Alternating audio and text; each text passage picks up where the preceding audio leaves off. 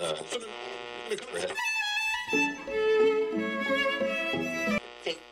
don't go to bed when you're angry. Tough times don't last, but tough people last.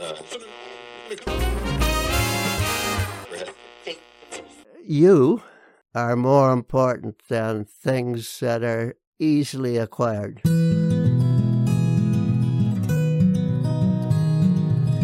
Welcome to episode two of Elder Wisdom Stories from the Green Bench. This podcast explores everything friendship, tragedy, love, life, learning, and so much more. And it's all told by older adults. I'm your host for these bi weekly podcasts. My name is Erin Davis, and if you are in the Greater Toronto Area, I may have had the honor of waking you up every morning with my radio show.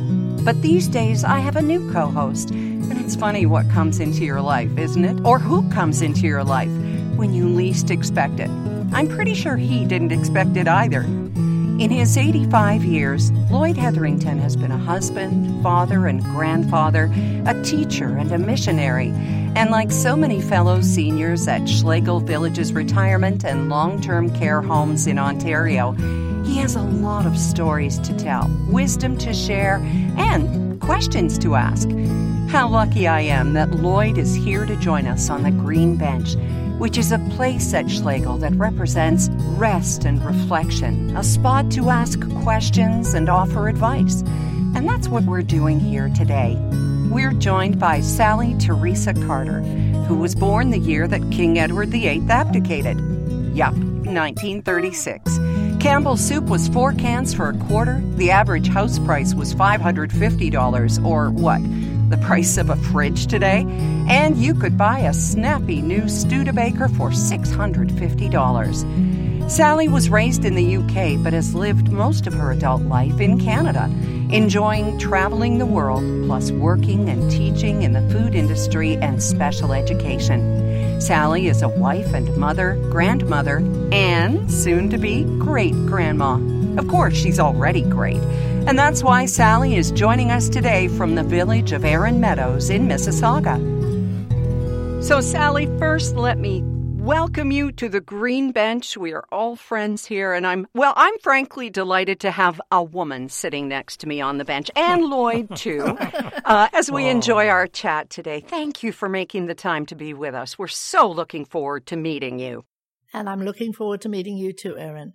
Well, we know a little bit about you. In fact, I happen to know, and not just from the sound of your beautiful voice, but your husband asked your dad for permission to marry you and said, Look, it, we're just going to go to Canada for one year. That's right. Hmm. How did your parents react when you were leaving not just the house, but the country, albeit supposedly for one year? Well, my father was so upset, and he pointed out everybody in the village that I came from who'd been to Canada and they came back. And then I finally said to him, Well, were they any good before they went? and so the agreement was that because we were definitely coming back in a year, uh, he would pay for a house to be furnished when we got home as a wedding present. Ooh. Yes, that didn't happen. Where in Canada did you come to? we came to Toronto. Well, actually, we came to Westport in the Rideau Lakes because I had a job to come to while we just got settled. Mm-hmm. And Len came up to Toronto and knocked on 380 doors before he got a job. Wow. Uh, yep, no Canadian experience. And we were young. I mean, it was unbelievable. When I think of um, young people today, I was 21, Len was 23. Mm-hmm. That was, you know, we were we had no money, Mm-hmm. and I think my father thought if he didn't provide any, I think he thought we might be home sooner. I can certainly relate to what Sally has been saying. yeah, I married at about the same age, and without a penny to our name, it was a challenge, but it was fun to do, to do it together. yeah. So, Sally, we're not going to fast forward too quickly here because this is too interesting a story. you had your job. Len finally got his job. And so you settled in what, in the Toronto area or over toward Westport? I was doing a job at a hotel that was a summer resort. We found some lodgings with a couple, and we were in the basement. And uh, Len's job actually finished in, in about two and a half months. He got a job with an English company, and they went bankrupt. So our landlord would not take any money whatsoever. And Len finally got a job in Moose Jaw, Saskatchewan. I didn't go there until we'd paid off what we owed the landlord because he said we could go. He was he was fine with it, but I didn't feel this was the right way to do it. So that's what we did. That speaks a lot to your character. It really, truly does, Sally. It was his character too. Mm-hmm. They were absolutely wonderful to us. Wow. Sally, I've heard that you've traveled a lot. Can you tell us of some of the adventures that you've experienced? Well, the first adventure was Moose Jaw, Saskatchewan. okay, that's an adventure. we really started our traveling quite a few years later. We, I had a son. Uh, I got pregnant in in Moose Jaw. Uh, well, there wasn't much to do, and I came back to Toronto and I furnished the apartment for one thousand dollars. Uh huh. And Len came back a little bit later. It ended up that he got another job and he was in Calgary, but I've got this apartment. And my father paid my fare to go home to England to have oh, the baby. Oh. Uh, And then when we came back, uh, my mom and dad and my younger sister, who's 15 years younger than I am, came back with me and we went out to Melfort, Saskatchewan to see a relative of my dad's. mhm. Wow. And we didn't travel then too much, except in 1967, we decided this was centennial year. And we took three months, took Stephen out of school, and we skied Europe. Wow. That sounds exciting. Yeah. How did you go about it? By bed and breakfast or pensions or? We skied and we went to hotels, and you could get really good deals with the pensions or the hotels, you know, small small places. And uh, we skied for three months. Went down to Yugoslavia Wow. And went on down to Istanbul. This was all part of that adventure. Oh wow! and then we um, came back and uh, settled down to a more normal life. Wow. I think that anyone who has traveled with children will say that it was really part of the best education they ever could have had. How old was Stephen when he was traveling with you on this skiing adventure? On this journey, 67, he was only 6 Mhm. So we got sort of schooling for hmm. him, and three adults were telling him, and he was a wonderful skier. And he actually did train to go to the Olympics. I mean, he was a very, very good skier. Oh, skier. wow. But then we didn't do anything more until we were, Stephen was 15. Dreadful, dreadful mistake to take him out of school at that time. But Len got offered a job in Germany. And it was for a year again. Oh, And we were gone for six years. Wow. You guys have real trouble with your calendars, don't well, you? it's, yeah, it's timing. It's timing. Yeah, yes, yes. But why why do you say that it was such a mistake to take Stephen out of school at 15? Well, it, we had a lot of problems. I was flying back and forward. Um, he went to the Wiesbaden American School, which was full of army brats. Mhm. And they told him immediately he'd got too many credits and he didn't need to do too much. Uh, he had to take American history or something. I, I can't remember the details, but I know he, he got 17. Cre- they only needed 17 credits to graduate. He needed 27 to graduate here. Oh. And uh, he, he really, it really messed him up. Mhm. But he did enjoy a party and he did enjoy. There wasn't drugs. It wasn't anything like that. He was just skipping school and doing things. So, um, yeah, we had our troubles. Mm.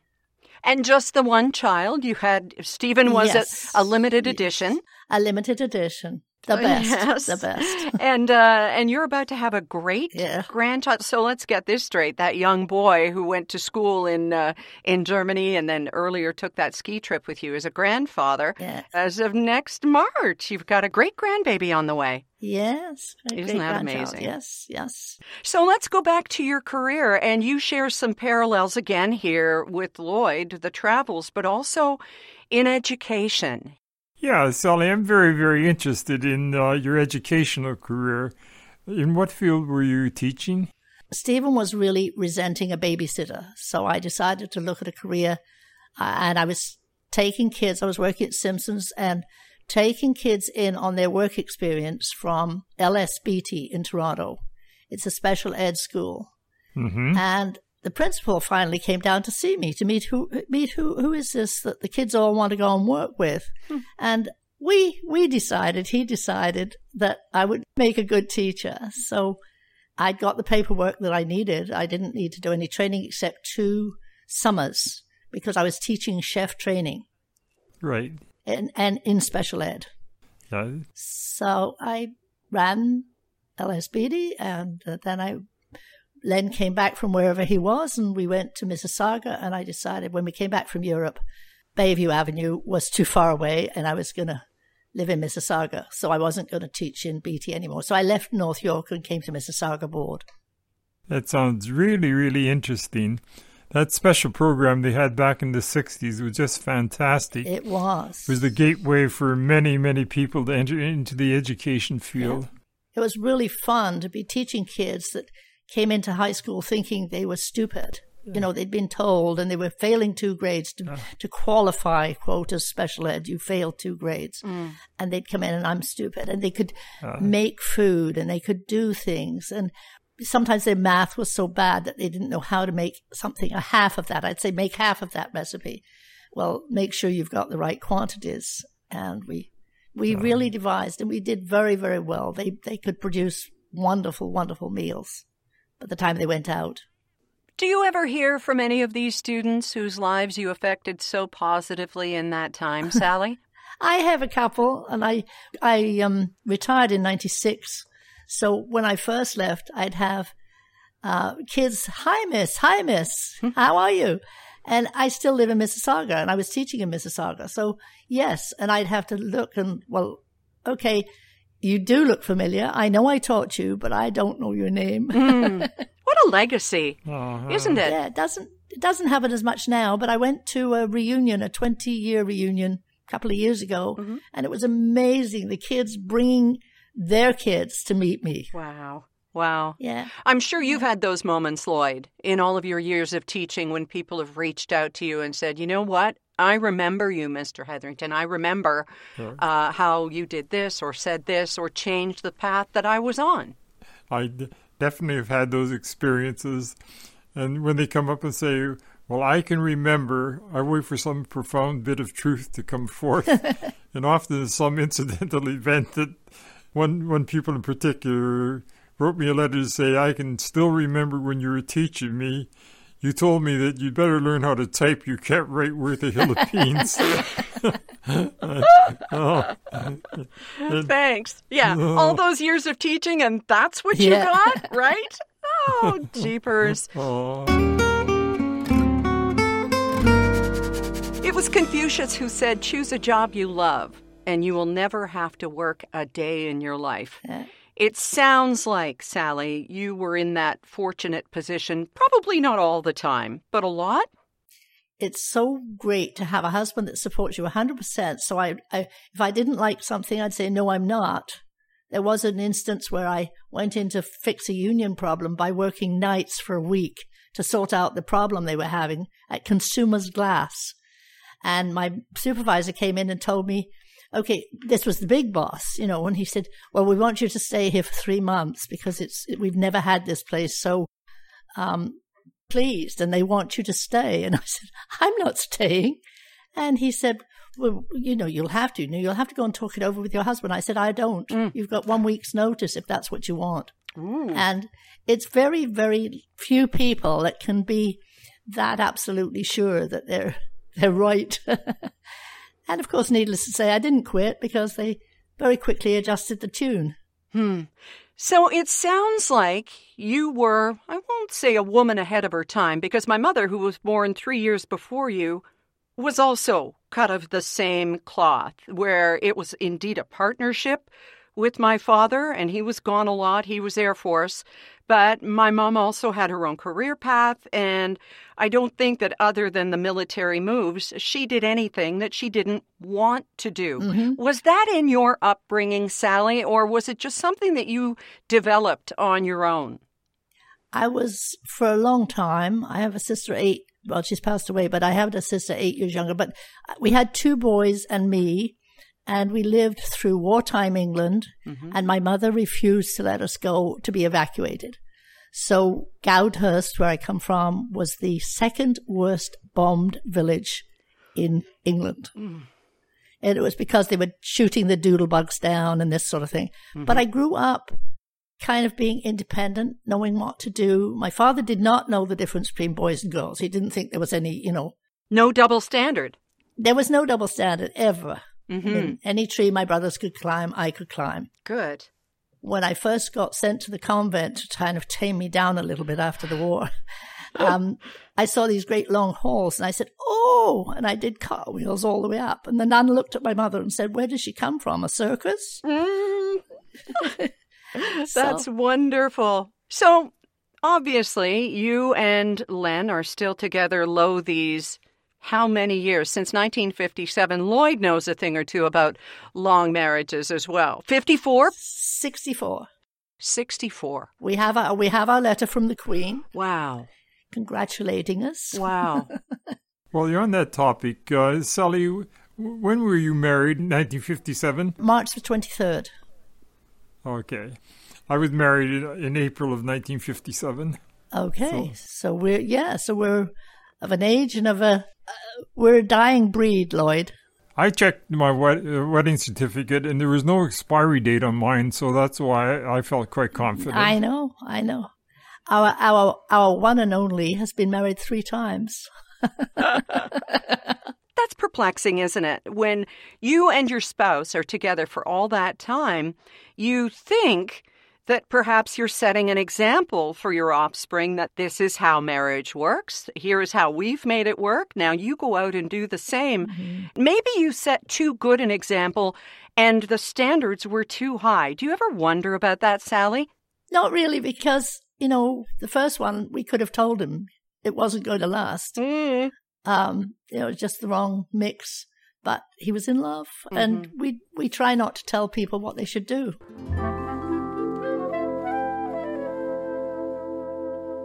Us where beekeeping comes into your life. When did you start that? Was it something to fill the time, keep you busy in Moose Jaw? What was it? Where's beekeeping in your life, Sally? No, no, no, no, no, not.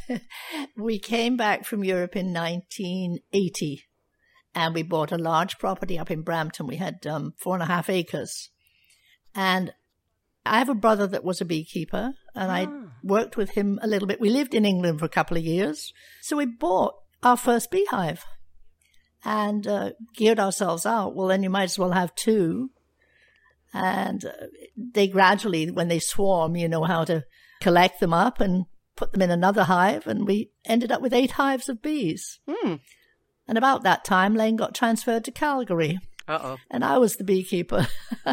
Wow. and I was, we were going to sell the house and move to Calgary as a last move because it's so close to good skiing. hmm And um, it was in the downturn, and we it didn't happen. He Len worked flew flew back and forward every weekend. The company paid for that, but he would come and do the beekeeping with me, of course, on weekends.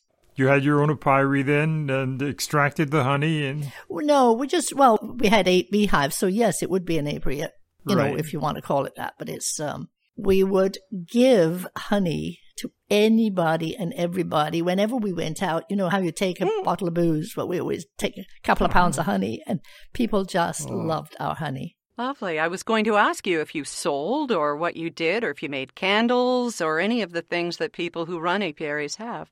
We would sell enough to pay for the medications because you do have to make sure that they haven't got the European foul brood and the different things. So they had to be medicated.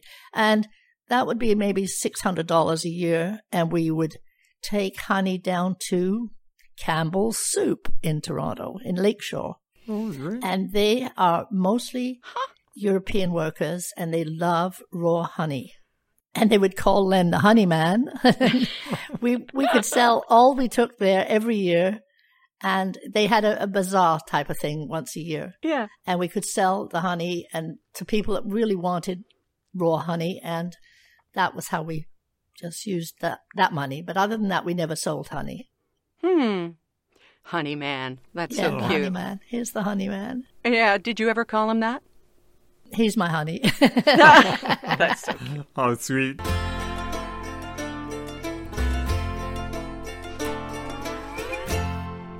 I'd like to go back to your life in education. We're hearing so much about educators and teachers these days, especially as parents come to this aha moment of how difficult it is to homeschool their children or virtually school them. Oh.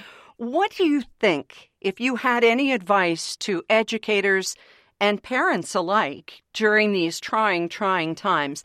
Sally, as an educator who obviously got through to her students in special ways, what advice do you give to them today? Oh, Erin, that's a difficult one. I think education has changed so much.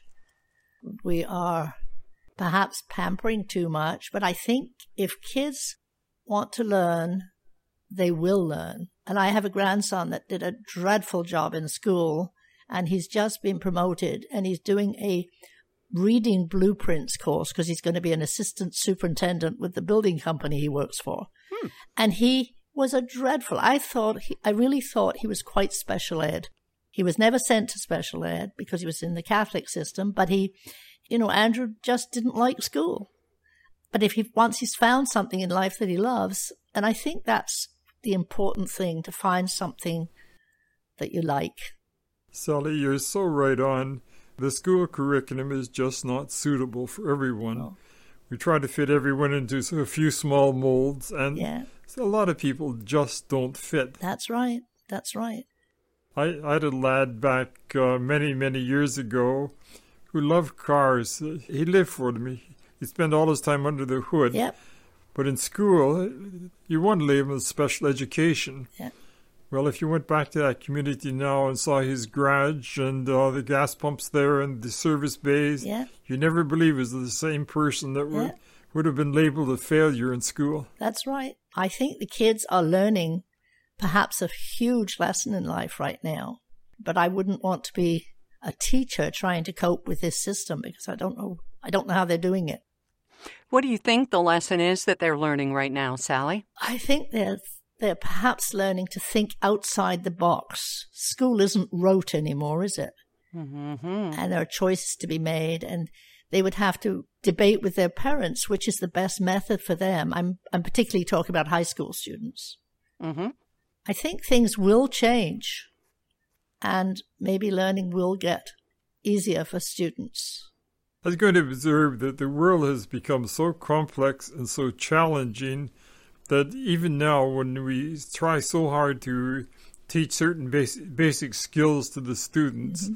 they're obsolete within a few years of the of, of the time they're learning. Exactly. So some of them say, "Why bother? It's going to be out of date. I'm not. I'm not interested." And so, teaching the skills are fine for in the short term, but I believe so strongly that behind the skills has to be a teacher that is inculcating values and standards, and uh, so that uh, even if what they learn is going to be out of date in a few years' time, the values of honesty, integrity, and hard work will show forth. really good. Right on. Right on. Mhm. Yeah. Yeah. It's like the proverb that if you're planning for a year, sow rice, and if you're planning for a decade, plant trees. But if you're planning for a lifetime, educate people. Yeah. And I just want to go back to you, Lloyd.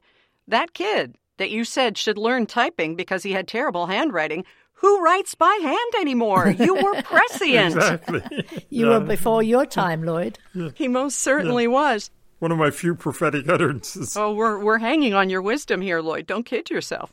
So, Sally, now you keep busy. I understand you're uh, you're a bridge player. My grandmother was a bridge player, and she stayed so sharp. This woman tried to teach me bridge, and I was far too busy having conversation. You'd have hated me as a partner, but she would remember who what was in people's hands three tables ago. Do you believe that bridge is part of the reason that you are so incredibly sharp and who you are today when so many others simply are not?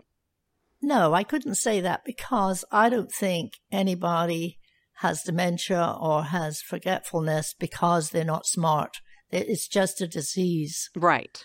and it seems to be rampant. So I, I couldn't say that, but it certainly keeps you on your toes. Mm-hmm. Um, It, sure, it sharpens your skills, doesn't it? It it does. It, and Yeah. your your memory. It's peop when people say, "Well, how do you know?" You know, that's the thirteenth one, and it's good. And and they say, "Well, how do you know that?" I say, "Well, because I'm counting." Huh. But I am a person that plays bridge. Oh, we play best bridge online, and we we play twice a week here. And it's not the same bridge, but it's still being social and it's important. Oh, I'm so excited to hear you say that you play bridge online because to hear you embracing the technology and using it for things that give you pleasure, it's such a wonderful thing. It really is. Absolutely. And I don't mean to sound patronizing No, or anything. no. It's just like, good, yay. Exactly. I who'd ever heard of Best Bridge Online and who'd ever heard of a Zoom meeting and Mm-hmm. we've learned a lot. Yeah. And if you keep your mind open to learning, And just what you're doing today with Lloyd and with me from three completely different locations, two different time zones, and yet here we are having a chat on this virtual green bench. You have to love it. isn't it amazing? Oh. Isn't it amazing? Yeah. Yes. If you were going to give us advice, Sally, from the 84 years that you've learned, and maybe it's one of those things, well, if I'd known then what I know now, here's what I would do or be differently. What would you like to tell your 25 or 30 year old self? What advice do you have for people who are listening to us here today? If I can answer that in the middle of the night when I think about it. I get you. I hear you. Um, oh, golly, that's. I mean, not everybody can do what they want. Everything I've said today sounds like it was easy. It wasn't. You know, it was always hard work and always doing what's best for both of us. We had a, a saying in our house, and you may have it in yours too, Erin don't go to bed when you're angry. Now, even today, we can burst out. I can say something, I can't believe you just said that, and blah, blah, blah, blah, blah. Um, Len has always been the one that says, I'm sorry. Next morning, you say, What was that about? It was so stupid.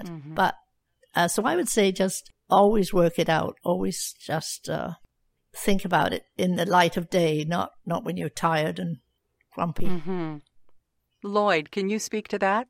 I certainly can. Personal relationships are a top priority more than anything else. Yeah. If I had anything to say to the young people, find your friends, choose them carefully, build the relationships, and then build out from that to uh, your par- your family, to uh, your community, to the elders, so that you can learn from the experiences and the life of others. The very best education of all is living with other people and beginning to understand and appreciate who they are. Absolutely. I love what Lloyd said. When we came back from all of this travel, we realized you never lose friends. You only make more. Thanks for letting us into your circle of friends today, Sally. We really appreciate it. Okay, well, it was really, really easier than I thought it was going to be. I, I just v- value meeting you, Sally. You have so much to share, and uh, it's amazing the common bridges we have because of friendships. Yes, Good to have met you, Sally. it's really nice meeting you too, Lloyd. And Erin, the same for you. Made me feel very much at ease. Oh, lovely. Oh, I'm so glad. Love to you, Sally, and thank you. Thank you again so much. Take care, be careful, and uh, God bless. Ah, it's time to move on from the green bench and let someone else sit here and have a chat today. But we're going to return on our next episode with Doug Gilmore, not the one of hockey fame.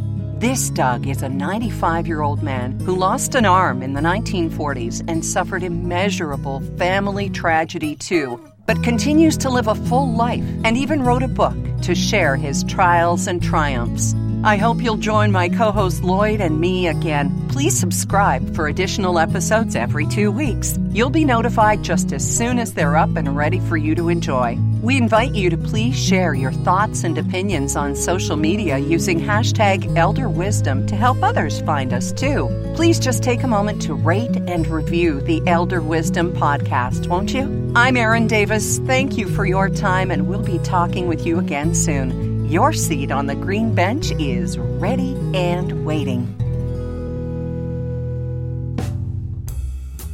Elder Wisdom Stories from the Green Bench is brought to you by Schlegel Villages, a complete continuum of care, offering independent living to long term care, celebrating and honoring the wisdom of the elder. To learn more about us, please go to our website, schlegelvillages.com.